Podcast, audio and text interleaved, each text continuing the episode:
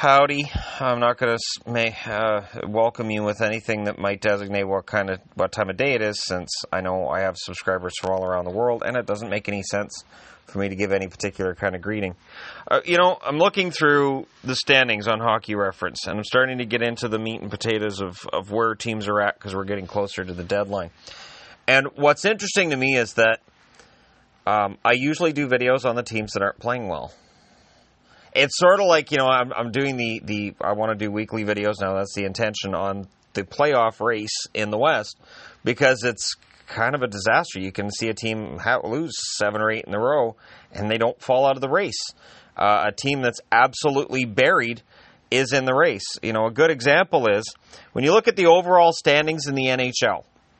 Uh, number 26 overall is the Chicago Blackhawks and they're not very far out of the race in, in the West. The Anaheim Ducks, they're 25th. The Edmonton Oilers are 24th. The Arizona Coyotes are 23rd. The, the Colorado Avalanche are 21st. St. Louis 20th. Vancouver 19th. And they occupy that last playoff spot. That's right. Uh, Philadelphia is 19th. They're not in the playoffs. Carolina's 16th, not in the playoffs. Buffalo's 15th, not in the playoffs. So it's a, uh, it's going to be interesting to see what happens in the West and whether or not we see multiple teams in the East miss the playoffs who would have made it in the West. Um, but it is it is more interesting to talk about that kind of disastrous race, if you can call it a race right now, in the West, um, than to talk about things in the East. Like you know, I could do a video on Tampa and talk about how great they've been all year, but we know this, um, and it's it's not something that wasn't expected. Uh, they they probably weren't expected to get this many points, but they were expected to be pretty darn solid, and that's what they are. Uh, and and yet the the interesting stories are, you know, look, the Avs are back to being kind of bad. Um, Arizona can't score, but they might make the playoffs because this this race in the West is so anemic and and horrible, and amazing to watch at the same time. So, I mean, I'm, I'm going through the standings and, and trying to figure out, like, okay, well, which team could I do a video on? And spoiler alert, I, I really am leaning towards Colorado because it's been stunning.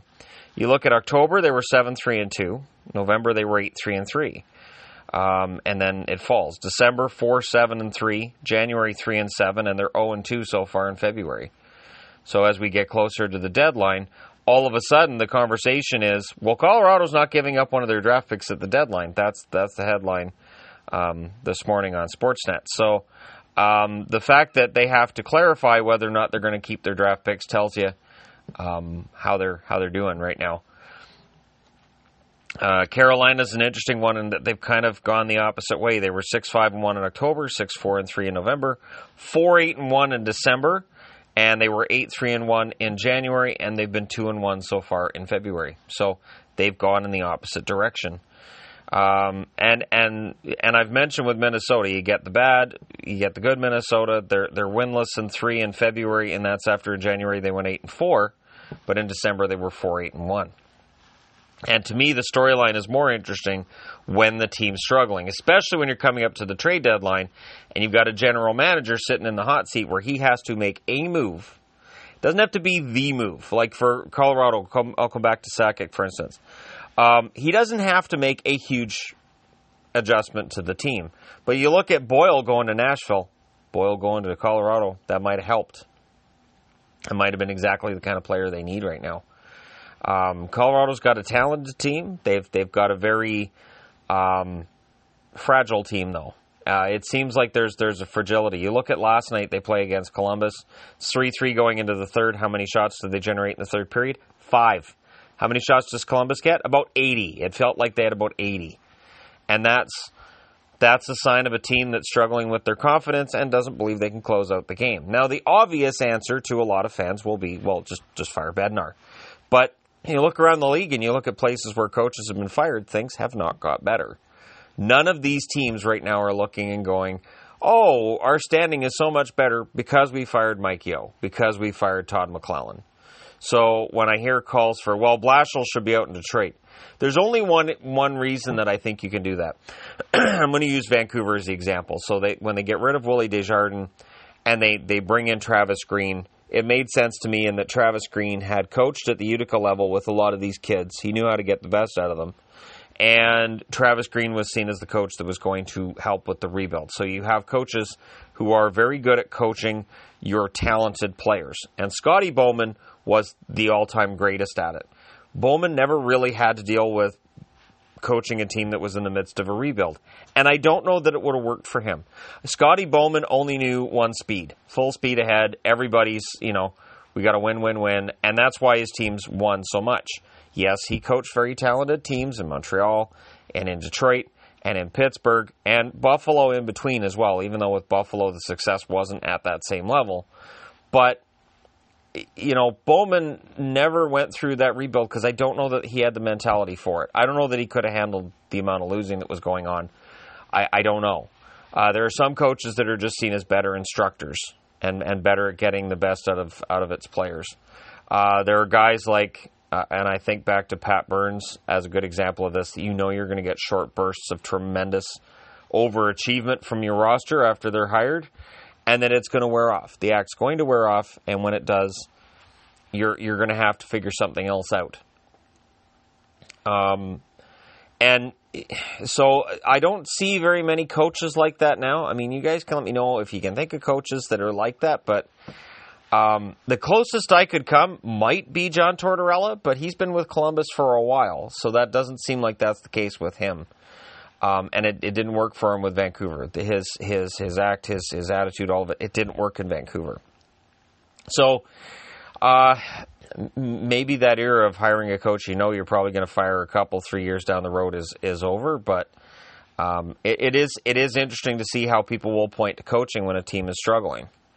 Uh, Randy Carlyle in Anaheim is the one example where I agree. Uh, I think that as soon as you've got players on the bench turning around to say, uh, "Hey, coach, you might want to pull the goalie. Can you can you pull the goalie? Can please? Because yeah, he's getting killed out there. Can you switch it out?" So that's the one reason why, for me, I, I really believe that Carlyle's lost the bench in Anaheim. I, I think he has. They are residing at 31st on my power rankings board, and I don't see any scenario where I'm going to bump them up before Saturday night when I do my next power rankings because they're an absolute unmitigated disaster. They're they're losing games by by you know three or more goals night after night after night. You, you can't do that in the NHL. You just can't. In a league of parity, they're making it look like there's parity and then there's the Ducks. So that's why the Ducks are a more interesting story than say Tampa, where I can just go, yeah. So they won some games here, they won some games here, and then, well, they lost a couple, but then they won a bunch more after that. So, you know, that's sort of how that worked out for them. Um, and uh, yeah, it's it's interesting. Now, Columbus, after the deadline, I can always look at Columbus and whether or not they improved or hurt their chances of winning around for the first time in their, their franchise history. That would be an interesting idea because we don't know what's going to happen with Panarin and Bobrovsky. But the Panarin and Bobrovsky situations are interesting because of John Tortorella.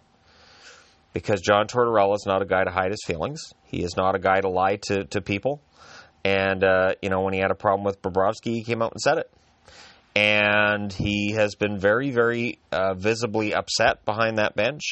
I don't blame him. I think some of those losses Columbus has had, I, I think they've been uh, just just those those small mistakes that'll that'll eat you up at the end of the year and definitely in the playoffs. So uh, if Columbus can come out of this on the other side with both Bobrovsky and Panarin and win a couple of rounds, who knows? Maybe Artemi Panarin, after going to the conference finals, would say, "You know what? I like being here," and that's why I'm okay with them holding on to them. But it, it is dangerous. Absolutely, the danger of losing those players for nothing. That's that's tricky. And with Columbus's ask for Panarin apparently being pretty sky high, I don't blame them for that either, because you only get one chance to trade him. I, and I said that about the Ottawa Senators with Karlsson. And then you look at what the Senators got back for Karlsson, It hasn't been fantastic so far, although Ottawa seems to be better this year than they were last year. So, but you know, I did plenty of videos about Ottawa when all that stuff was going on because again, the train wreck is more interesting than just you know traffic movie you know, all the exciting music and it's just lane changing.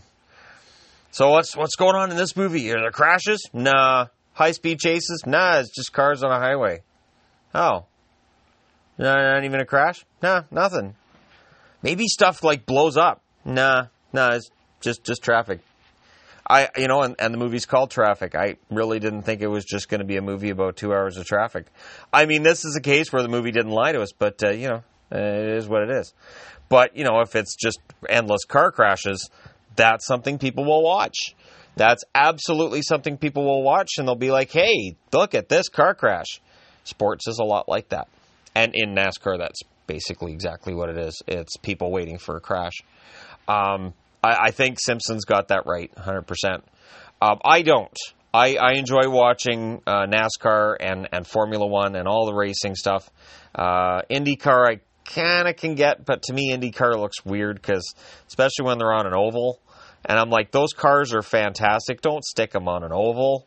They need to be on a road course. That's just not right. That's be like putting a cat in a cage. Just don't do that. That's not that's that just doesn't work. It's supposed to be out and enjoying itself. The car can't enjoy itself on an oval. Car's thinking to itself, "Why am I turning left? Why can I turn right? What do you mean I can't turn right? I don't care if there's a wall. That's why they hit the wall. Eventually, the car just decides it's done. It's done turning left and it wants to go right. It doesn't care what's going to happen. It's tired of turning left. Um, so now every time you see a car hit the wall, you can go, that car decided it wanted to go to the right. But yeah, um, the car crash is always more interesting than than than what is not a car crash.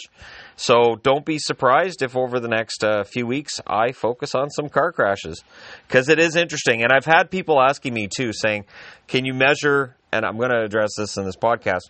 Can you measure which teams are are at what point in their um, their rebuild and which team's going to come out of it first? Well, a it's really hard to predict that, and b it's really really hard to predict that nobody expects some of these teams to rebuild as quickly as some of them do, and nobody expects some of these rebuilds to last as long as some of them do. Hello, Edmonton and Buffalo. I hate to pick on Buffalo because uh, uh, you know Buffalo's close to the playoffs and they won last night, but this rebuild's gone on longer than I think anybody had anticipated that it would. Um, so it is really hard to measure it, and I'm I'm not sure exactly the formula on coming out of a rebuild. Why didn't the Islanders need a full rebuild after Tavares left? They Tavares leaves, they bring in some depth guys, and suddenly they're one of the best teams in the league. They currently reside at eighth overall. Nobody expected that. Nope. So uh, yeah, it's kind of tricky that way. But there you go. Just just just yammering about how how car crashes are more interesting than just watching a movie about traffic. It's just traffic. Just cars, just to driving. Just driving. Is it? Are, are, is this just traffic cam footage? Yeah, yeah. It's tra- two hours of traffic cam footage. I should have known when it said it was presented by the city of Los Angeles that we weren't going to see any crashes, but uh, there we are. Yeah, it's just, just, just. You know, if you watch, you can watch for out of state plates, but uh, they had to blur all the plates uh, for the for this film because you know these these cars, these the owners didn't didn't uh, allow to be in the movie, so. Um, you can kind of see the color of the plate, so you can kind of look for out of state plates. But uh, yeah, it's not working very well for me. You can give it a shot though. All right. Uh, that being said, thank you guys very much for your attention today. Thank you very much for listening. And uh, I'm intending to do some other video goodness today on a Wednesday where I don't have kids hockey. So I can definitely do other video goodness. And there's only two games today, and they're both on the East Coast, so they're both over early, which means that I can do the review early and I can do some other stuff too. All right. Thank you guys so much for listening. As always, um, don't forget to subscribe to the podcast wherever you may consume said podcast. And hey, thank you guys for all your support. I'll talk to you again soon.